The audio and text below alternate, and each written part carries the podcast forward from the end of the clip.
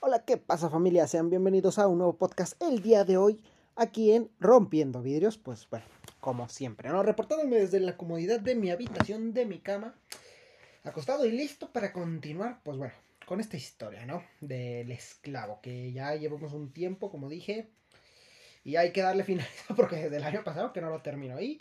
Nos hace falta todavía, pues, bastantes capítulos, ¿eh? Creo que son 13 capítulos más o menos. Entonces, pues, hay que empezarle a dar cañita, ¿no? También para ir eh, subiendo un poco más de contenido. Que yo veo que no es que sean muy fans de esta serie, más que nada. Y, yo lo entiendo, pero pues aún así agradezco el amor, el apoyo que le vayan dando, ¿no? La historia, la verdad, a mí me parece un poco interesante, pero pues hay a cada quien, ¿no? Las enseñanzas a mí son lo que, pues bueno, me encanta al final de cuentas. Y bueno, empezamos con el capítulo 8 y vamos para allá. El día siguiente volvió Laura a visitarme y se encontró con mis padres en mi habitación. No se habían visto desde el día del accidente ni estaban enterados de su embarazo. Noté que Laura estaba más tranquila. Pude ver en su rostro que el enojo del día anterior se había convertido en una profunda tristeza. Ahí, frente a mí, les explicó a mis padres lo que había sucedido aquella noche. Durante la fiesta, Tuvimos una discusión muy fuerte, señora, decía dirigiéndose a mi madre. Él había tomado mucho y estaba muy mal. Se alejó por unos momentos con su amigo Eduardo, y cuando regresaron los dos estaban como locos. Tenían la mirada perdida y decían cosas incoherentes. Habían ya decidido irse de la fiesta. Yo intenté detenerlos, pero no pude. Dando tumbos, se subieron al coche de Eduardo y arrancaron rechinando las llantas a toda velocidad. Yo me quedé parada en la calle observando cómo se alejaban. Al llegar a la esquina, ignoraron la luz roja del semáforo. Hizo una pausa y se quedó mirando hacia el pasillo tratando de recordar lo que había visto. Mi madre se tapó la boca con la mano, como queriéndose aguantar el llanto. Padre, mi padre puso su brazo alrededor de sus hombros y Laura continuó. Un camión de carga se estrelló justo en la puerta del conductor. Me parece que el chofer no tuvo siquiera oportunidad de frenar. Los golpeó con tanta fuerza que el auto dio varias vueltas antes de quedar con las llantas hacia arriba. Yo corrí hacia donde, se, donde estaba el auto, y cuando los vi, atorados entre fierros y vidrio, llenos de sangre, estaba segura de que los dos habían muerto. Bueno, ¿Y qué pasó después? ¿Qué hiciste? ¿A dónde fuiste? preguntó mi padre. No recuerdo bien lo que pasó. Recuerdo que la gente se empezó a juntar alrededor del auto y que me empujaban para poder ver lo que había pasado. Yo empecé a caminar alejándome del lugar. Estaba como dormida. Caminé por mucho tiempo sin saber de mí. No recuerdo ni cómo llegué a mi casa. Pero... Perdón.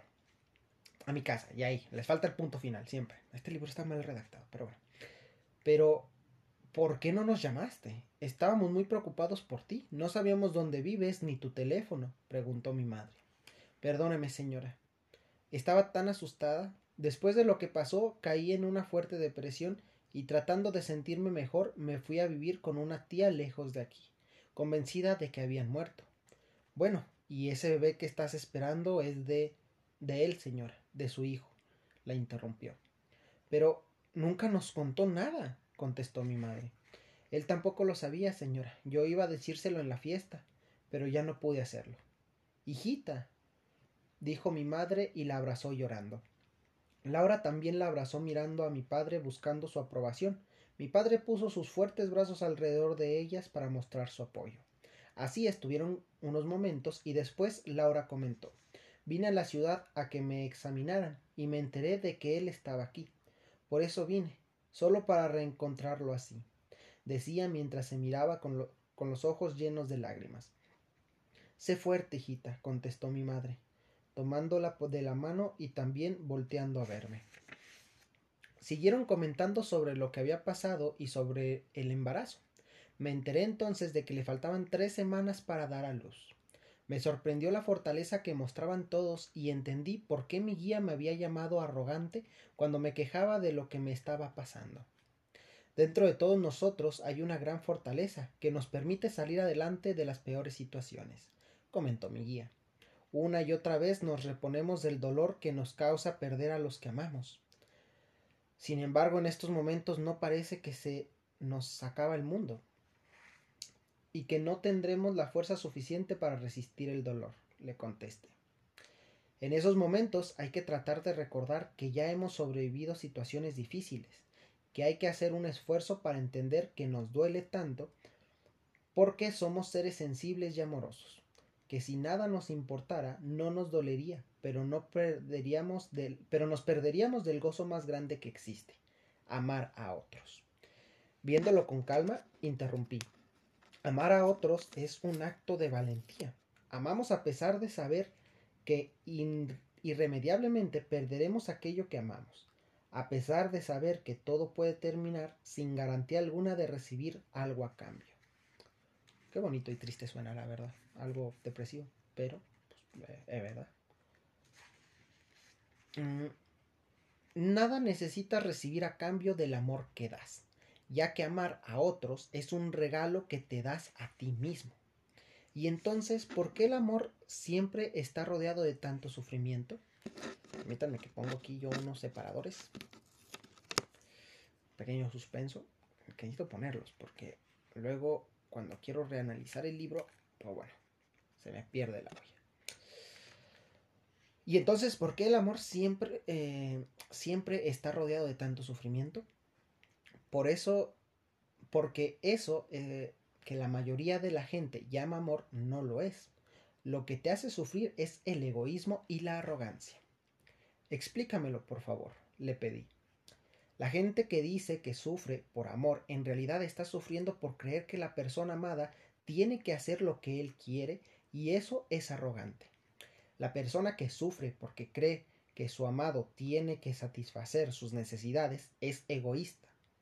Eso que la mayoría de la gente llama amor es más bien como un contrato comercial que dice me comprometo a amarte siempre y cuando seas como a mí me gusta y siempre y cuando hagas lo que yo diga. En realidad el amor es libre, no exige, no quiere cambiar al otro, no es posesivo, no es condicionado. Es una contradicción que seamos tan fuertes y que suframos tanto. Mucha gente está acostumbrada a sufrir y a ser infeliz, tan acostumbrada que hacen de la infelicidad parte de su identidad y de su personalidad. Por eso les es tan difícil estar bien. Es por eso que se conocen en lo negativo y se olvidan de todas las bendiciones que recibieron diariamente. ¿Qué se supone? Ah, perdón. ¿Qué? ¿Se supone que nada nos tiene que doler? Le pregunté. Aquí es todo un, prácticamente todo un capítulo que hay que analizar. El dolor no es lo mismo que el sufrimiento. El dolor es parte de la vida y viene de perder lo que amamos. El sufrimiento viene de no aceptar lo que pasa, de la idea de que podría ser diferente, de pensar que las cosas tienen que hacerse a tu manera. Pero entonces somos responsables de nuestra vida, ¿no? Mm, por una parte me dices que tenemos el poder de hacer de nuestra vida lo que, lo que queramos y por otra parte que debemos aceptar lo que pasa. Eres responsable de tu vida, no de la vida. Una contradicción más, no tienes poder en lo absoluto y tienes todo el poder que necesitas. Creo que te entiendo. Es como mi condición en este momento, ¿no?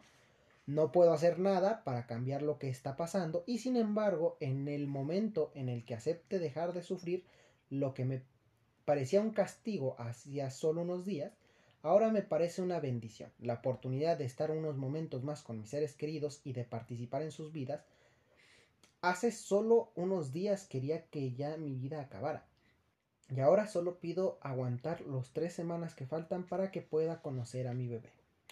Nada ha cambiado en el exterior, solo tu actitud ante lo que pasa. Ese es el gran poder que tiene el ser humano, la capacidad de decidir cómo reaccionar ante lo que le presente la vida. Si bien no puedes controlar lo que pasa a tu alrededor, puedes decidir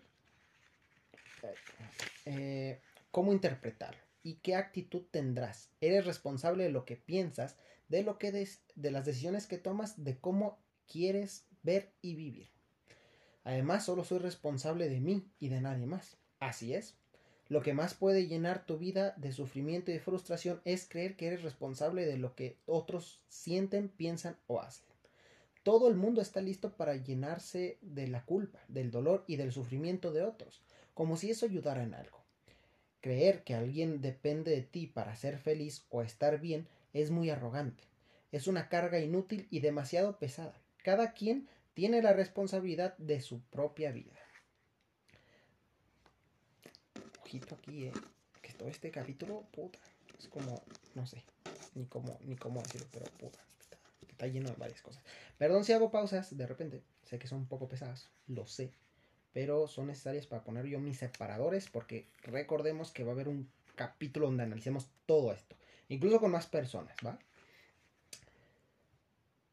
Tan concentrados estaba en esta plática en el interior de mi cabeza que ni cuenta me di que mis padres habían salido y Laura se había quedado en la habitación a solas conmigo.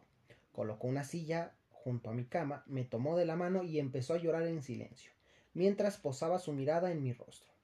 Después volteó hacia la puerta para asegurarse de que estaba cerrada. Se acercó a mí como si fuera a contarme un secreto y en voz baja me dijo Hola mi amor, me haces mucha falta. El llanto le impedía seguir hablando. Puso su brazo encima de mi pecho y hundió su cabeza en la almohada junto a la mía. Pude sentir sus lágrimas corriendo por mis mejillas, y su perfume me trajo cientos de recuerdos de nuestros momentos juntos. Qué ganas de poder acariciar su pelo con mis manos, de poder secar sus lágrimas con mis besos y decirle que yo también le extrañaba muchísimo, que era por ella que seguía yo aquí, cómo quería expresarle cuánto la amaba y pedirle perdón por los malos momentos que le hice pasar. Siguió así unos segundos más y después alzó la cabeza para verme. Me sorprendió que lloraba y a la vez sonreía mostrando esa fortaleza de lo que habíamos hablado mi guía y yo. ¿Ya viste qué panzota tengo, mi vida? me dijo en tono de broma, llevándose una, mano al vientre y acariciándolo. Es tu bebé, nacerá pronto. Se quedó pensativa un momento y después continuó. Este nene es producto de nuestro amor.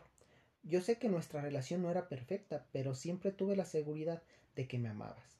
Seguía hablándome pensando pasando del llanto a la risa en una mezcla inexplicable de alegría y de tristeza. Te amo profundamente. Si te traté mal es porque respondía a creencias equivocadas. Imaginé contestarle. Gracias por estar aquí a pesar de todo. Ay, mi vida, ¿qué va a pasar con nosotros? E expresó soltando un suspiro. Pase lo que pase, todo estará bien, ya lo verás. Le contesté en mi mente con seguridad que me debía al saber que teníamos la fortaleza para enfrentar los retos de la vida, por difíciles que sean. Perdón si me trago, pero ah, puta, este libro está rarito. A ver, puedo continuar con el capítulo 9 para ya irle dando fin, porque si no, de otro lado ya, ya no acabamos, ¿vale? Pero tiene muchos puntos bastante importantes este capítulo 8, eh, que bueno. 9. Las siguientes dos semanas transcurrieron con sin ninguna novedad. Y yo seguía las conversaciones en mi mente con mi guía. Creo que en este tiempo aprendí más que en toda mi vida sobre los verdaderos valores del ser humano, sobre nuestras capacidades, sobre la responsabilidad y sobre una infinidad de temas más. En el hospital hicieron algunos cambios en los horarios de visita y permitieron que alguien de mi familia se quedara a dormir conmigo. Era probable que mi corazón dejara de latir en cualquier momento. Acondicionaron un catre junto a la pared para que mi madre pudiera pasar la noche junto a mí. Algunas veces se quedaba mi padre o alguno de mis hermanos para darle, darle un descanso. Mi madre siempre trataba de rehusarse. Decía que quería estar presente por si acaso.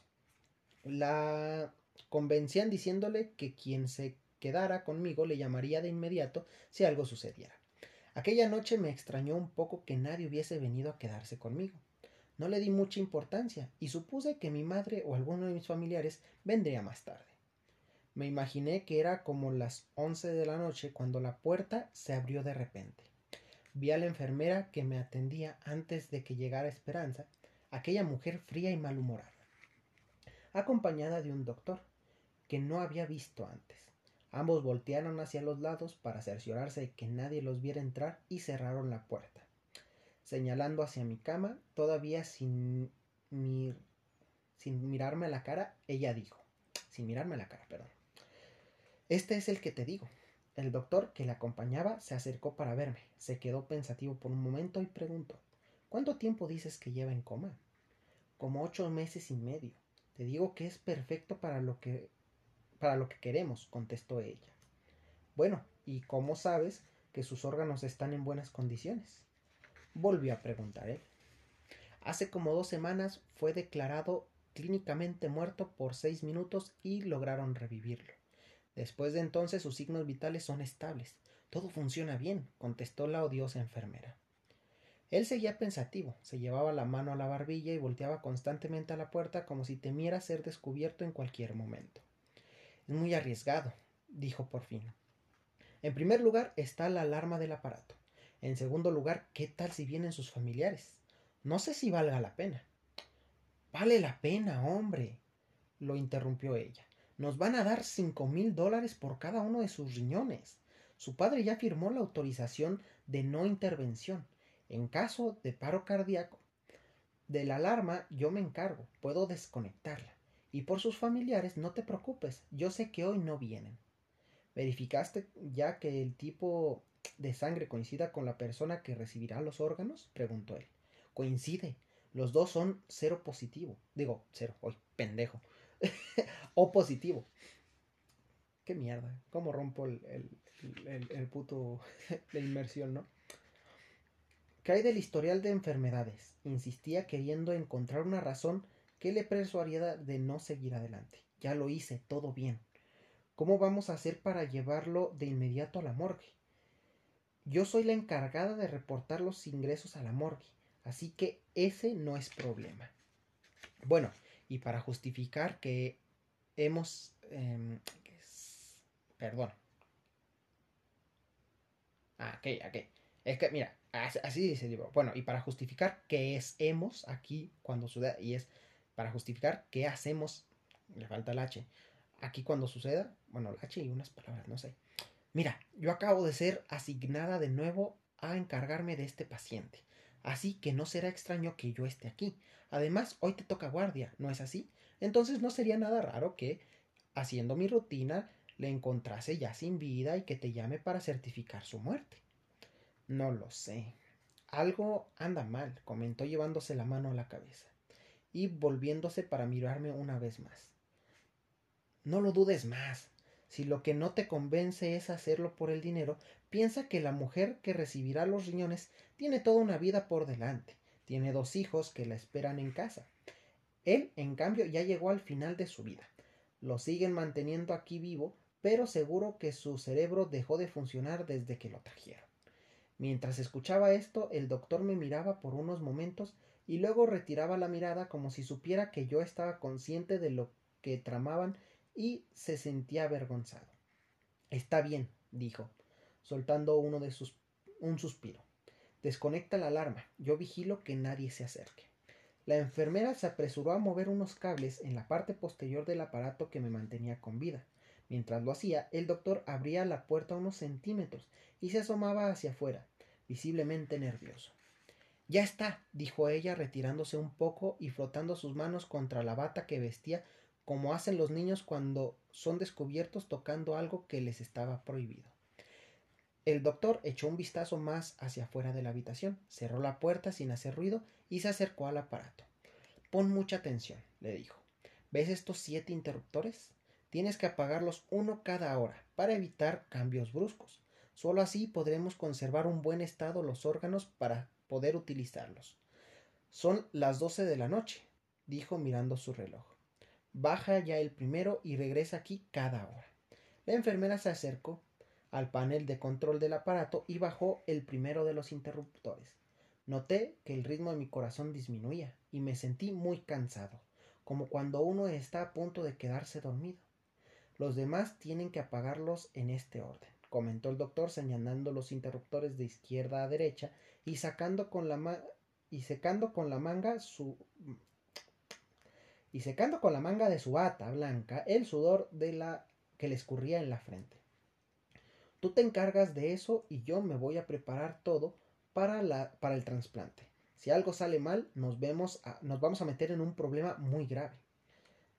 te preocupas demasiado, fue lo último que dijo la enfermera antes de que los dos salieran apresuradamente de la habitación. Y bueno, capítulo 10, que ya no voy a leer por hoy, queda el 11 y 12, 13, que el 12 es muy cortito, 14, 15, 14, 14 capítulos, coño, que nos quedan dos capítulos más, ¿vale? Puta. Puta, a ver, por un lado la historia ya se puso un poco picante, ¿no? Este, este hecho de que, bueno, esta puta enfermera de mierda, que seguro es del IMSS, sin ofender, pero con toda la intención de hacerlo porque así parece que te quieren matar, eh, pues bueno, que quiere vender los órganos, hay un, un tercero ahí que no conocíamos, otro doctor, que, pues bueno, la está apoyando, pero qué hija de puta, ¿no? O sea, el simple hecho de querer matar a una persona por sus órganos, o sea, ni siquiera respetar la voluntad de los... Nada, o sea, nada. Que yo creo que sí pasa, ¿eh? O sea, que esto no es... Ay, alguien se lo inventó. No, no, seguramente sí pasa. Y ha pasado más de una vez. Pero bueno, esos son temas que no voy a tocar el día de hoy. Por ahora. Pero bueno, hablamos precisamente de lo que concierne este capítulo así rapidito, eh, que bueno, digo yo un poco, un poco raro, ¿no? El simple hecho, lo estoy buscando, perdón, es que ustedes entenderán que no puedo hacer yo todo. Y, bueno, que, que, lo tengo que tener eh, separado y los putos separadores se pierden en este puto libro también. Creo que se perdieron todos. Mm. Ah, aquí. Esto era lo que quería contar. Lo más importante, lo que ya habíamos visto precisamente en otros capítulos, lo volvemos a checar ahora. Eres responsable de tu vida, no de la vida. Una contradicción más, no tienes poder en lo absoluto y tienes todo el poder que necesitas.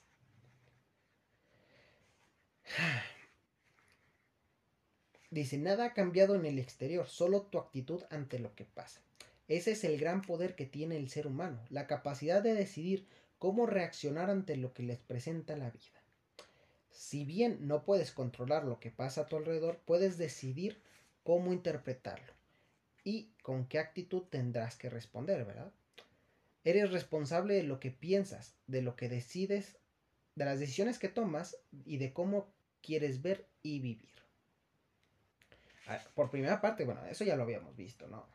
Y hay dos contradicciones, ¿no? Porque siempre es, bueno, no siempre, pero la mayoría de las veces la gente o, los mensajes hacia la sociedad nos dicen que, bueno, precisamente este hecho de que no, o sea, tú tienes todo el poder, tú puedes hacer todo, entonces, desde muy chico, ¿vale? Siempre. Bueno, yo me acuerdo, televisión, eh, en la escuela y todo, o sea, tú eres una gran persona, tú tienes todo el poder y todo, y con eso nos motivaban.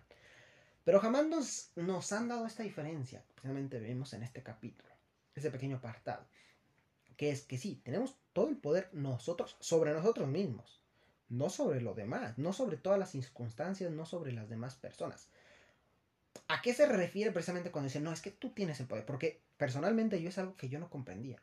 Cuando yo quedé destrozado así, horrible, que ya lo he contado en otros podcasts, yo me decía, cuando la gente venía y me decía, no, es que tú tienes el poder de cambiar tu vida, es que esto otro, yo decía, ¿cómo putas crees que yo tengo el poder de cambiar mi vida? O sea, si quisiera cambiarla, ya lo hubiera cambiado.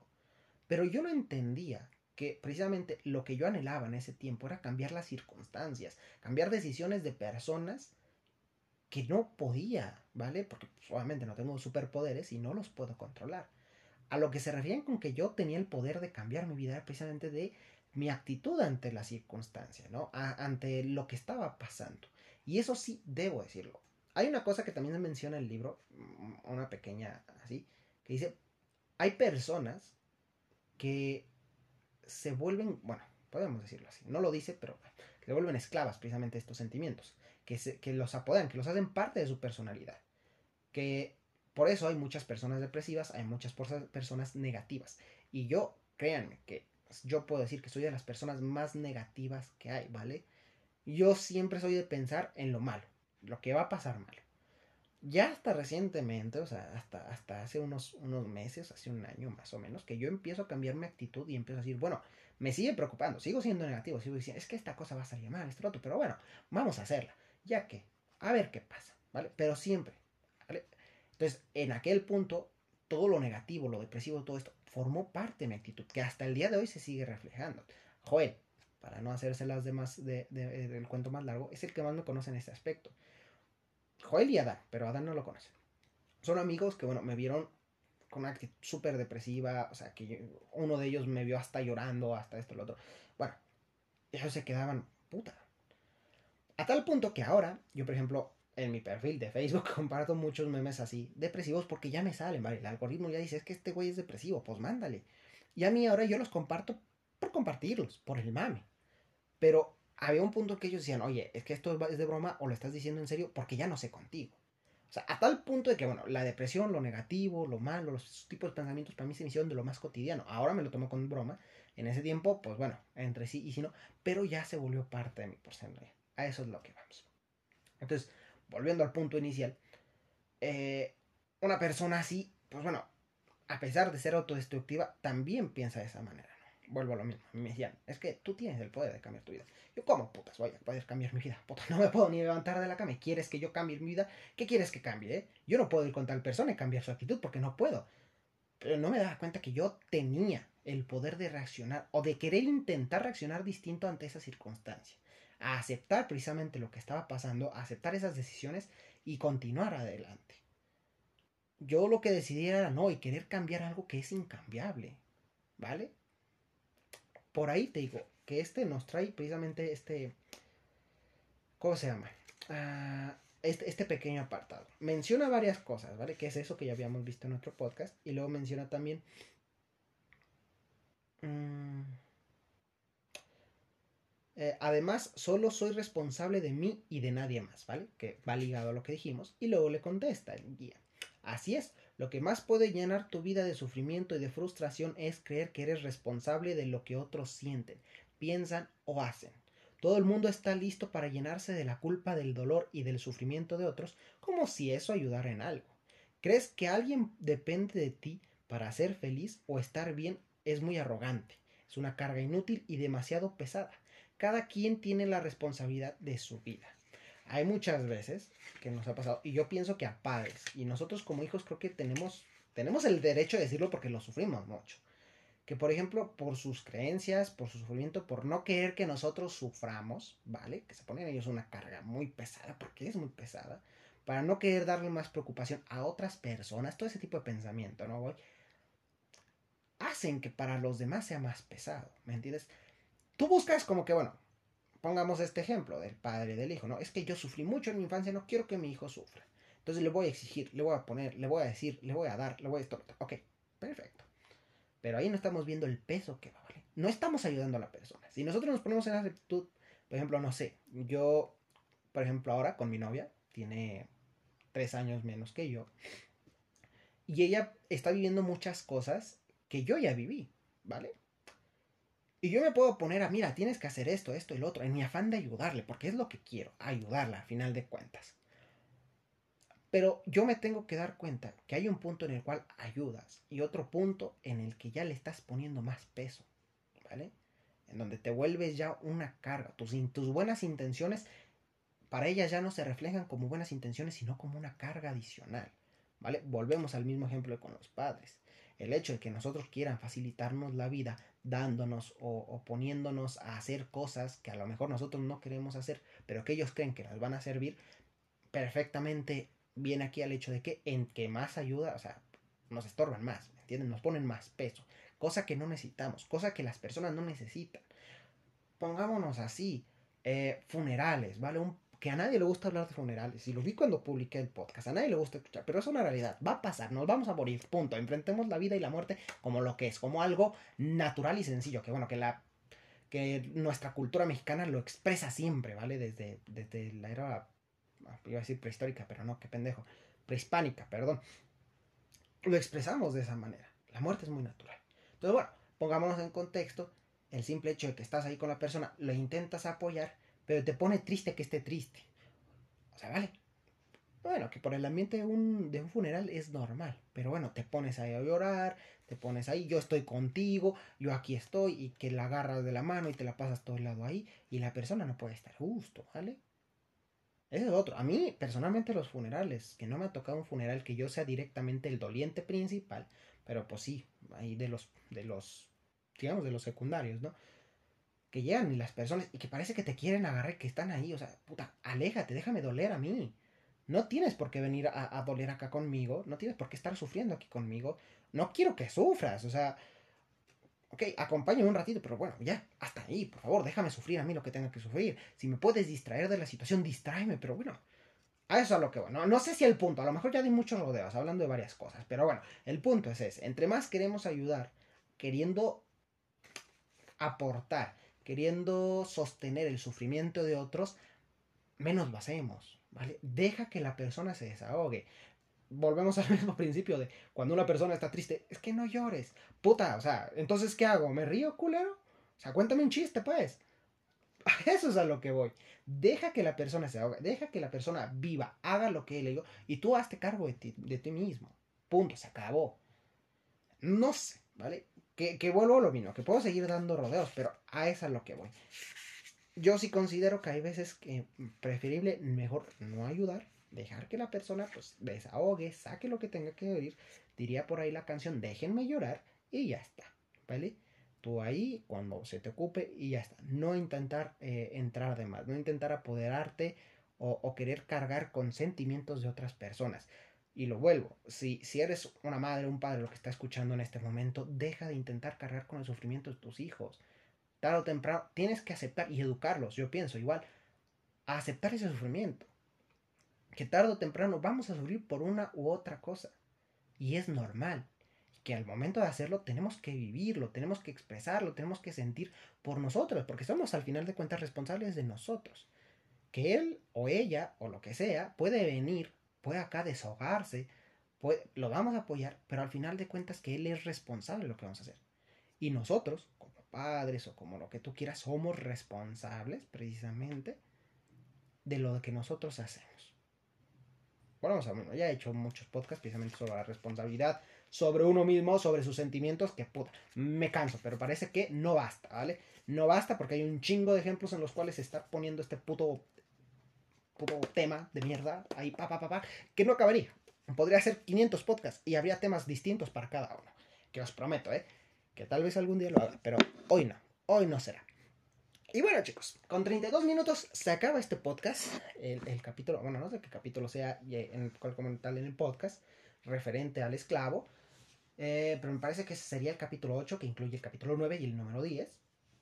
Y bueno. Próximo, pues bueno, ya entramos a la recta final de esta historia.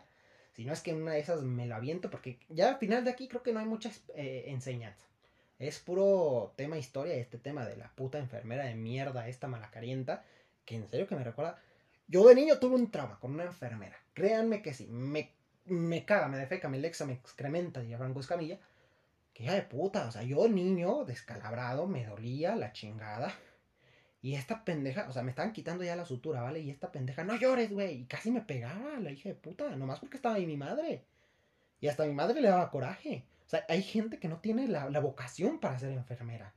Que yo digo, o sea, es pesado, claro. Y, y es, pero si eres una mala persona, no te pones a hacer esas cosas, ¿me entiendes? No te metes a una carrera que te exige, en cierta teoría, no, de hecho sí te lo exigen, porque creo que tienen un, juramento, no sé qué cosa, un juramento precisamente que hacen tanto doctores como enfermeros, que te exige ser amable, que te exige ser, bueno, ayudar al prójimo.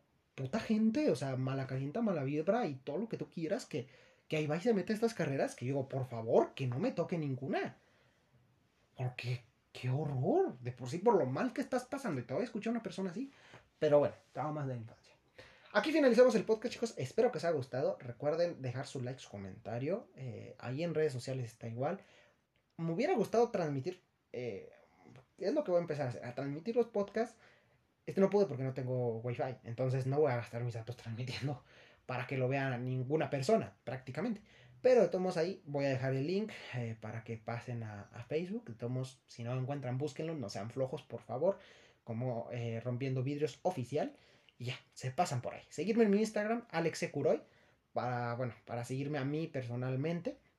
Y pues nada, chicos, os agradezco su compañía.